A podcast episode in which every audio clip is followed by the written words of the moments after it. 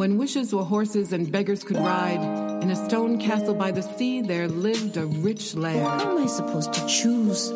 There are so many. And so he left the trail, and he followed the sound of the music. I am the goat from the hills and the mountains. And when I have finished eating these herbs and these vegetables, then I shall eat you, too.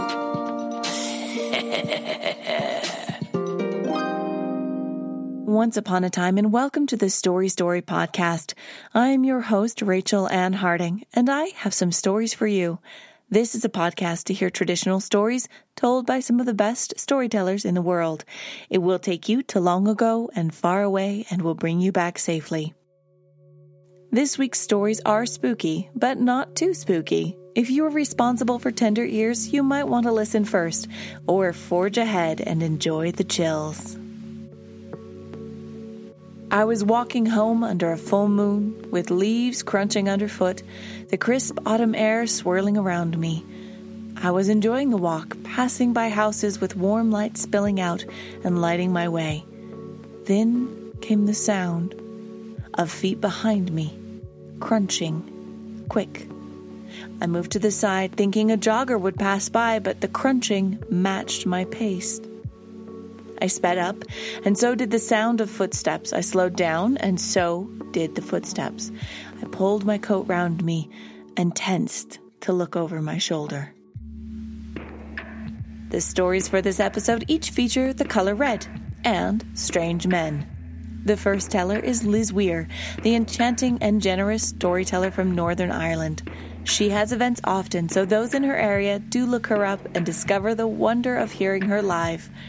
This is one of my favorite stories of hers, and I've heard her tell it in person with shivers running up my back. This is Mary and the Red Dress. This story comes from County Mayo and was told to me by a woman called Mary, a traveller woman, who heard it from her grandmother. Long ago, in a small village in County Mayo, there lived a beautiful girl called Mary.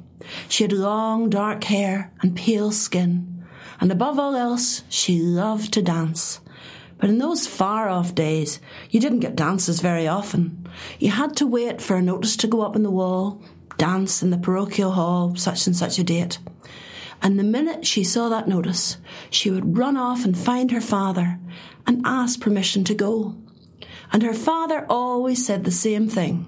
Yes, you can go, as long as I walk you to the dance and I walk you home and of course she had to accept his decision.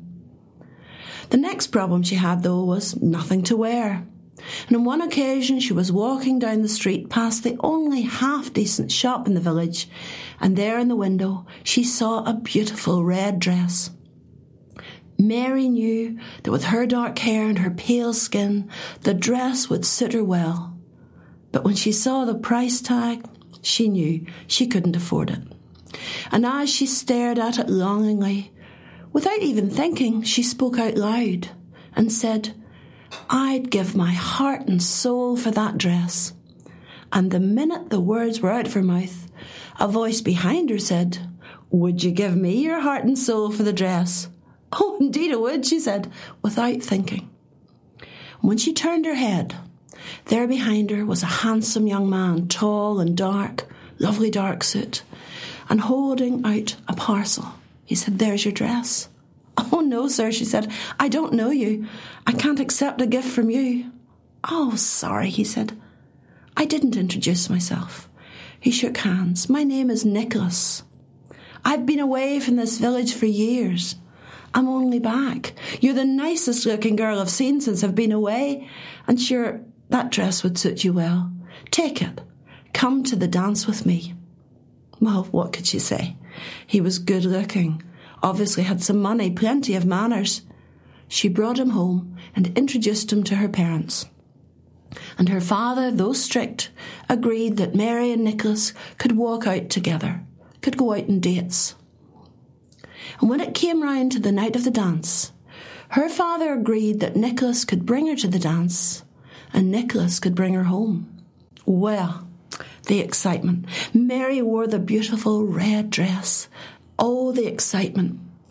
Mary and Nicholas danced every dance together until the end of the night, when it was time to leave the village hall and walk down the lonely country road home, leaving the lights behind with just a bit of starlight to light the way. The trees along the road nodded like old men's heads. And then they came to a part of the road where the road forked. And there were two ways home to Mary's house. There was a long way, or there was a shortcut over an old stone bridge. Nicholas turned to go over the bridge. No, no, said Mary, we can't go that way. What are you talking about? he said. It's a shortcut. No, we can't go that way. Sure, we're over it this afternoon. It's the way we always go. Oh, yes, said Mary. That was in daytime. Nobody crosses that bridge at night, Daddy says.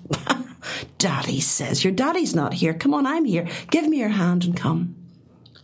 And she took his hand and they walked across the bridge. And when they got to the middle of it, Nicholas stopped. Oh, Mary's heart was beating so.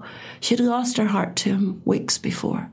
And he turned and he looked down into her eyes, and as she looked into his, she noticed they seemed to glow reddish. And then he said in a quiet voice, Do you remember the day you said you'd give your heart and soul for the dress? I know I've got your heart. But tonight I'll take your soul. And he grabbed her. The girl screamed, and as she did, the bridge started to open and flames came up. Nicholas grabbed her and was dragging her towards those flames. Mary kicked and screamed and yelled. And an old priest who was visiting the sick heard Mary call. He ran to that bridge, saw what was going on, said, Leave that young woman alone. Oh no, said Nicholas. She said she'd give her heart and soul for the dress. I won't leave here tonight without a heart and soul. And the old man said, Take mine. Immediately, he released the girl. She ran home screaming for her father and her brothers, but when they rushed back to the bridge, the whole bridge had sealed over. Nicholas had vanished, and all that was left of the old man was his collar and his beads. And they say that if you go to County Mayo to this very day, there's a village there in which there's an old stone bridge that's all sealed around with barbed wire, and no one crosses that bridge night or day. Today's fairy tale sponsor is Medusa's Statuary Emporium.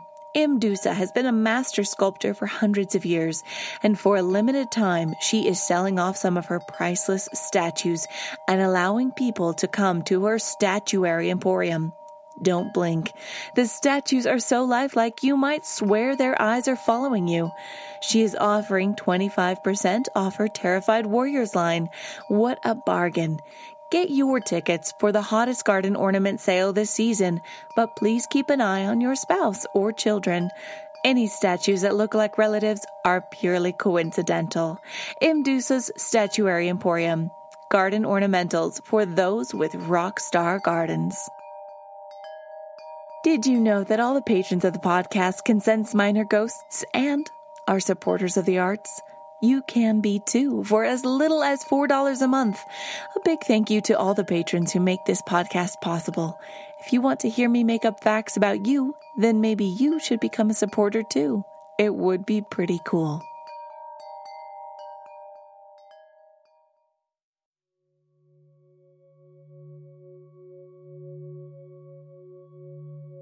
As I stopped to turn and look over my shoulder, the footsteps following me stopped. I swung round, words on my lips for whomever was creeping up on me, but there was no one there. I turned round and round, but couldn't find the source of the footsteps. I pulled my coat closer. Come out now. I heard you walking behind me. From behind a bush came the biggest tortoiseshell cat I had ever seen. I crouched and offered my hand, and the cat came up and rubbed his head against it. Well, hello, Mr. Meow. I'm going to go home now. I turned and continued walking, and the cat trailed behind me, his paws crunching in the leaves. I turned round corners and walked past houses with grinning jack o' lanterns. When I finally came to my own door, I turned and the cat was sitting on the sidewalk waiting for me to go inside. I called out, Thank you for walking me home. The cat nodded and turned, disappearing into the dark. Milbre Burch is an award winning, internationally known performer and recording artist, as well as a monologist, playwright, and teacher of her craft. The story she's about to tell has a twist of the West, and I'm rather fond that it represents redheads, like me. This is her telling Mr. Death and the Red Headed Woman. Mr. Death come a riding in from the plains on his pale stallion, a shooting off his pistols, bangity bang bang. Woo-ee! We was scared, all us little uns, and the grown folks too. Only to them he seemed more familiar. But he never touched nary a soul that day, but Billy Bedam Bangtree, the one the girls was all crazy for, and Mr. Death no more'n just laid a finger on him, so he didn't die right off, but lay there cold and sweatin', dying of a bullet in his belly, which was shot off by a drunken cowpoke in a wild euchre game. Now many a girl in our town wet the pillow with her tears when she heard how young Billy was like to die, for he was a handsome man and drove all women wild but the one that cried and carried on the worst was pretty little Maud Applegate, with the freckles and the red hair. Old Injun Mary was a nursin' Billy with poultices and healin' herbs, and wouldn't let no other woman near his door, so there wasn't nary a thing Maud Applegate could do for him. But you can't expect a red-headed woman to just sit around and fret like you would another color girl, and Maud was no exception to that rule. Though she cried and carried on for a while, she pretty soon decided something had to be done, so she dried her eyes on her pettiskirt, saddled up her daddy's pinto pony, and took out across the plains after Mr. Death.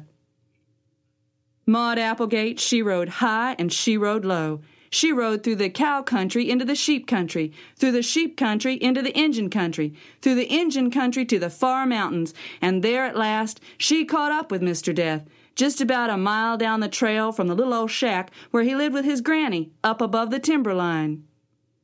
When Maud Applegate spied his pale stallion, she was mighty tired and mighty weary. Her red hair was all tumbled down her back, and her daddy's pinto wasn't no more'n skin and bone. But she caught her breath and sang out loud, Oh, wait up, Mr. Death! Wait for me! Mr. Death, he pulled up his pale stallion and looked around, surprised like, for there isn't many that call out to halt him. Why, what do you want, missy? he asked Maud Applegate as she rode up alongside. Jumpin' Jehoshaphat! If you don't look like you rode clean through the briar patch. Oh, Mr. Death, Maud panted out. I rode high and I rode low after you. I rode through cow country into sheep country, through sheep country into Injun country, through Injun country to the far mountains, and all to ask, would you spare Billy Bedam Bangtree, my own true love? At that, Mr. Death throwed back his head so's his black sombrero slipped off and hung around his neck by the strings, and he laughed loud. Now, ain't that cute? said Mr. Death. Honey, I reckon you're just about the cutest thing I'm likely to see. But Maud Applegate, she'd rode high and she'd rode low. She'd stood thirst and she'd stood hunger. She'd like to killed her daddy's pretty little pinto. Furthermore, she was a red-headed woman, and she wasn't going to be laughed at so. She took and cussed out Mr. Death good. She told him that where she come from, no gentleman laughed at no lady in her true trouble, and she'd thank him to mind his manners with her, and she'd like to know who brought him up anyhow. She'd lay his mammies a spinning in her grave, and so on. Well, Mr. Death, he sobered down shortly, and set up straight in his saddle, and listened real still with only his eyes a blinkin'. When Maud Applegate give out a breath, he took out his tobacco bag, licked a paper, and rolled him a smoke. What'll you give me for Billy Bedam Bangtree? said he. But Maud Applegate, she was really wound up. She tossed her red hair like a pony's mane and made a sassy mouth. I ain't a going to talk business until I've washed my face and had me a bite to eat, said she. I've rode high and I've rode low. All right, all right, said Mr. Death. Right along now, and I'll take you to my cabin, where my old granny'll take care of you. So Maud and Mr. Death they rode up the slope, Mr. Death reining in his pale stallion to keep down to the poor tired pinto, until presently they come to a little old shack with smoke coming out of the stovepipe. There was Mr. Death's granny, a standin' at the gate, as pleased as punch to see some company. Why, you're right welcome, missy, she sang out, soon's they were within callin' distance. The pot's on the stove and the kettle's a bilin'. Come right in and rest yourself a while. So they pulled up, and Mr. Death swung down off his pale stallion, come around by Maud and lifted her right down to the ground with his two big hands a meetin' around her little waist. Oh, ain't she the pretty little thing? His granny kept a sayin' all the while, and hobbling around the dooryard on her crutch like a bird with a broken wing. Then she'd taken Maud inside and give her warm water and an ivory comb and a pretty silk wrapper from out of her old brass bound chest. And when Mr. Death come in from seein' to the horses, there's Maud Applegate, a settin' like a red headed angel drinkin' tea. Maud, she perked up soon she got some victuals inside her, and presently she had Mr. Death and his granny laughin' fit to bust with her comical tales of the folks back home. Soon Mr. Death, he set into yawning and gaping. I've rode a far piece today, he said to his granny. I've been twice around the world and back, and I think I'll lay my head in your lap and catch forty winks. And shortly he was a snorin'. Then Death's granny began to talk low to Maud Applegate, questioning her all about herself and where she come from and why she come. So Maud told her all about how Billy Bedam Bangtree, her own true love, lay a dyin' of a bullet in his belly. So what could she do but take out after Mr. Death to beg him to stay his hand? When Death's granny had heard the whole story, she fetched a great sigh. Well, she said, it's a great pity to me you got your heart set, for you're like the girl I once was, and if I had my way, you're the girl I'd choose for my grandson to marry, for I'm old and tired and would like to see him settle before I go to my rest.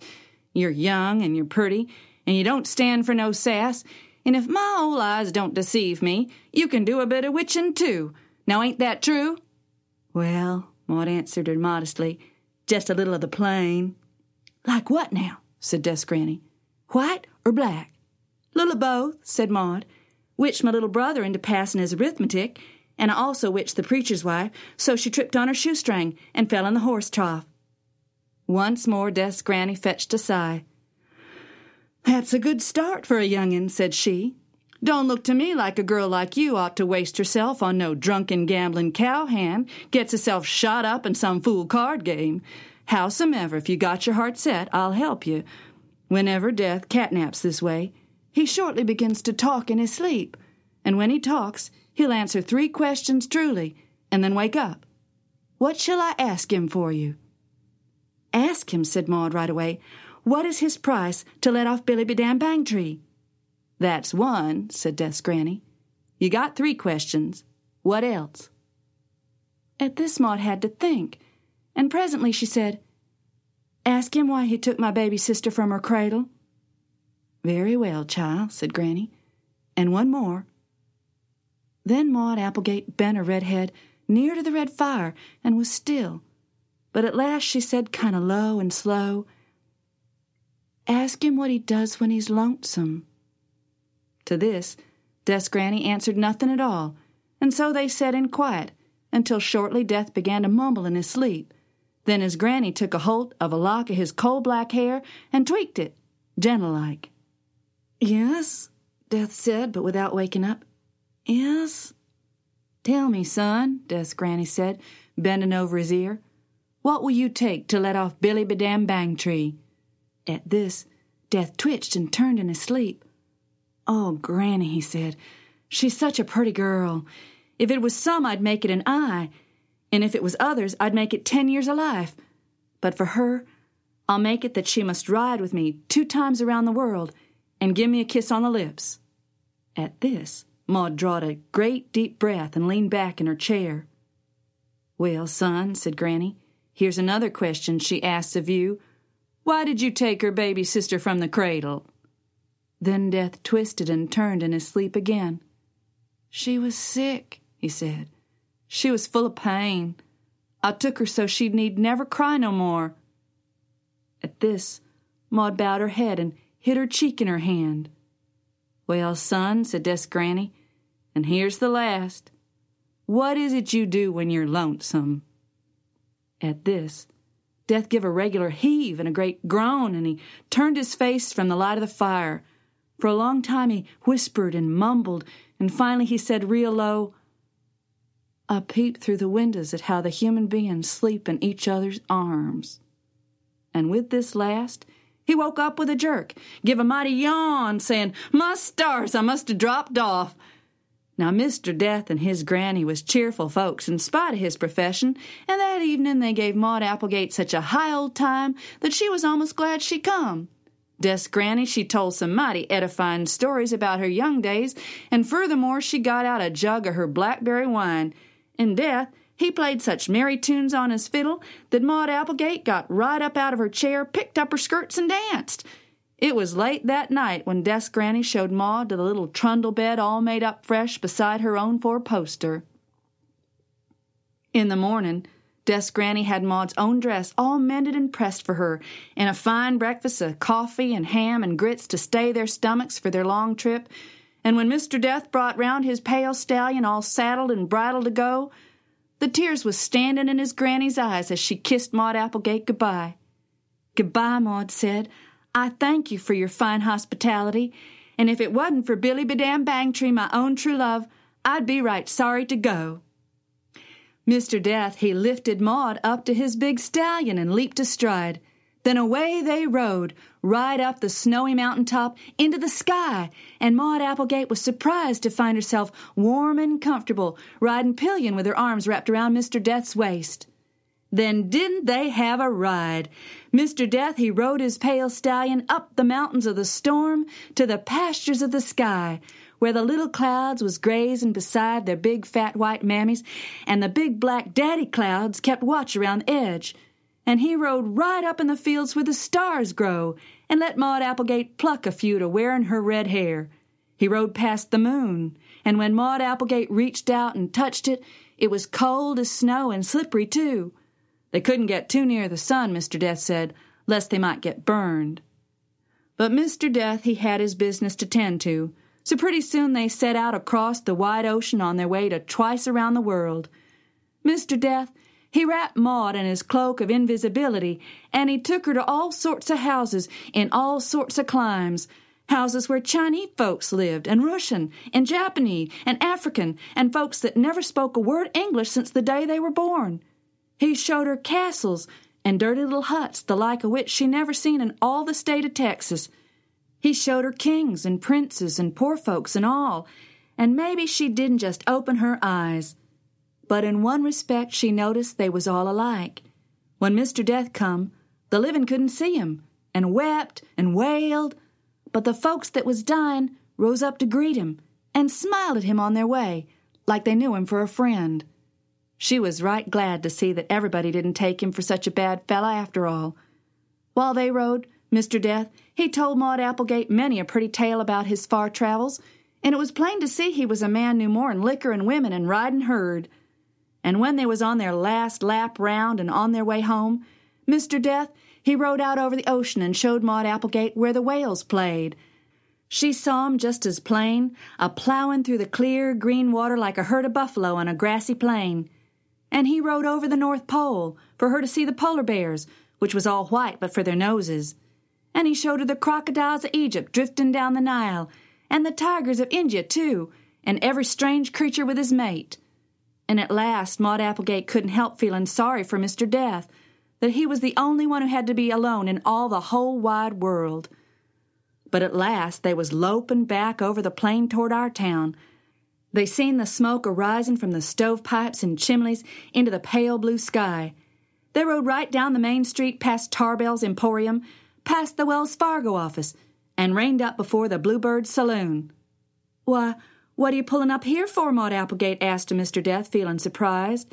But Mr. Death only answered, Never mind, you'll see, and swung down out of the saddle. Then he reached up and lifted Maud down from off his pale stallion and he wrapped her once more in his cloak of invisibility, and he said to her, Now for the rest of the bargain. So Maud stood there with her eyes shut, kind of stiff, and steeling herself for his kiss, but nothing happened at all. So she opened 'em again, and Mr. Death said to her, No, Maud, the bargain was that you was to kiss me.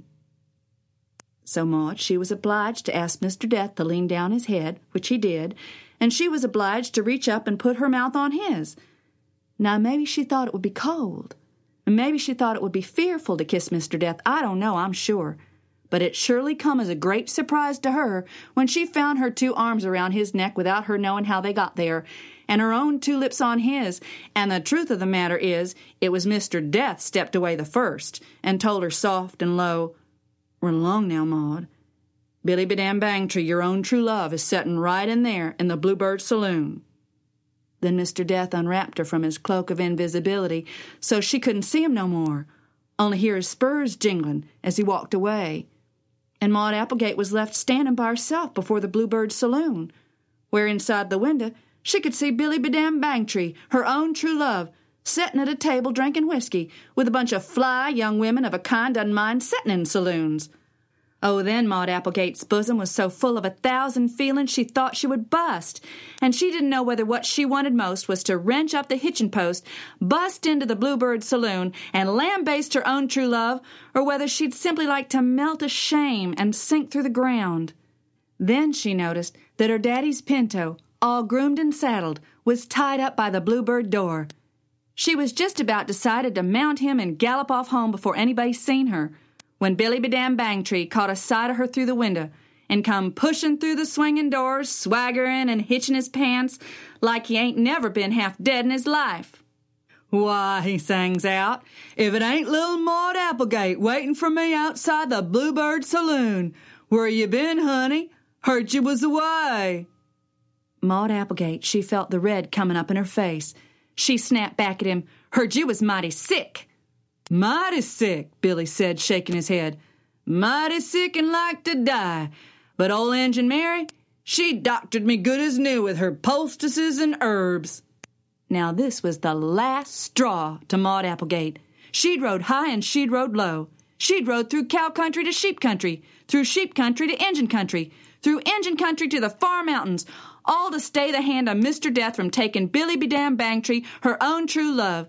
She'd rode twice around the world and back, and give a kiss on the lips to a strange man, and all to save a feller, which turned out to be this horse smelling, whiskey breathing, tobacco chewing, loose living, gambling, no good cowhand standing here, looking at her like she was a ripe peach, and all he had to do was shake the tree.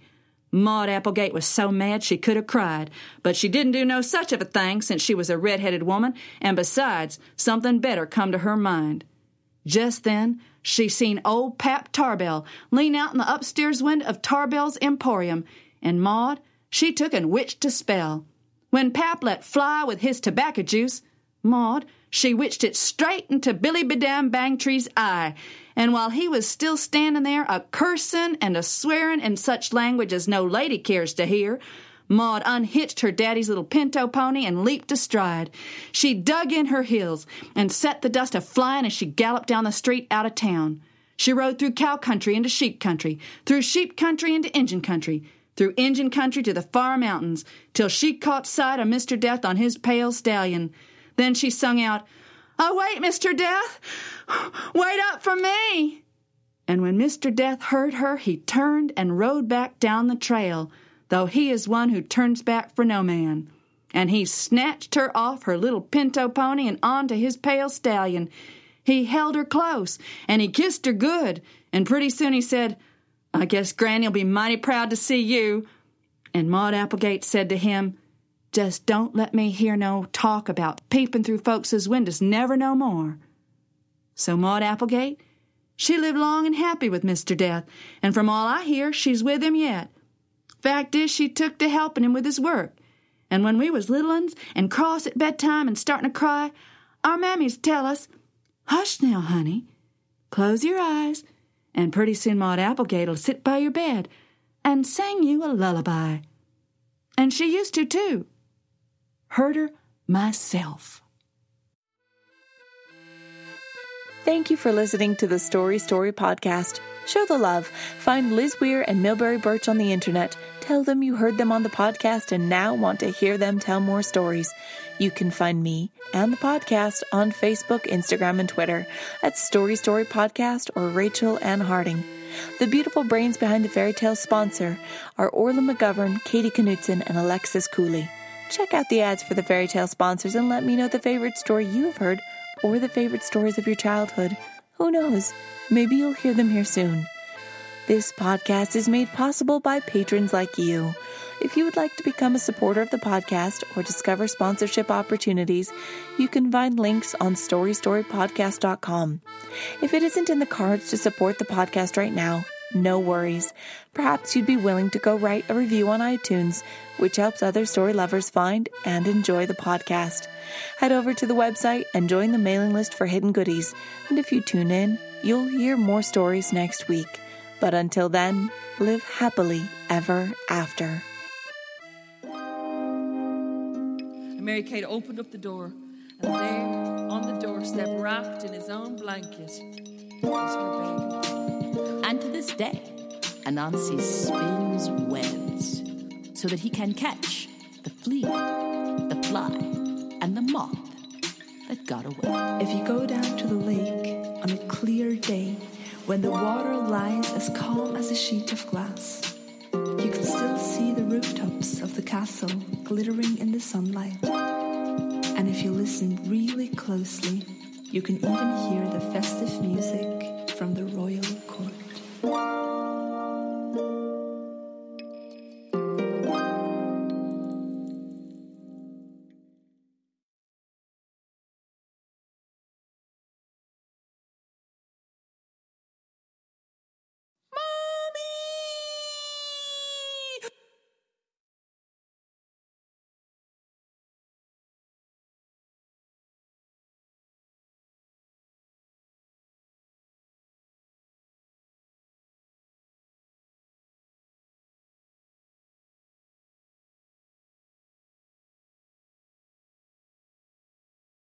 I was walking home under a full moon, with leaves crunching underfoot, crisp autumn air swirling around me.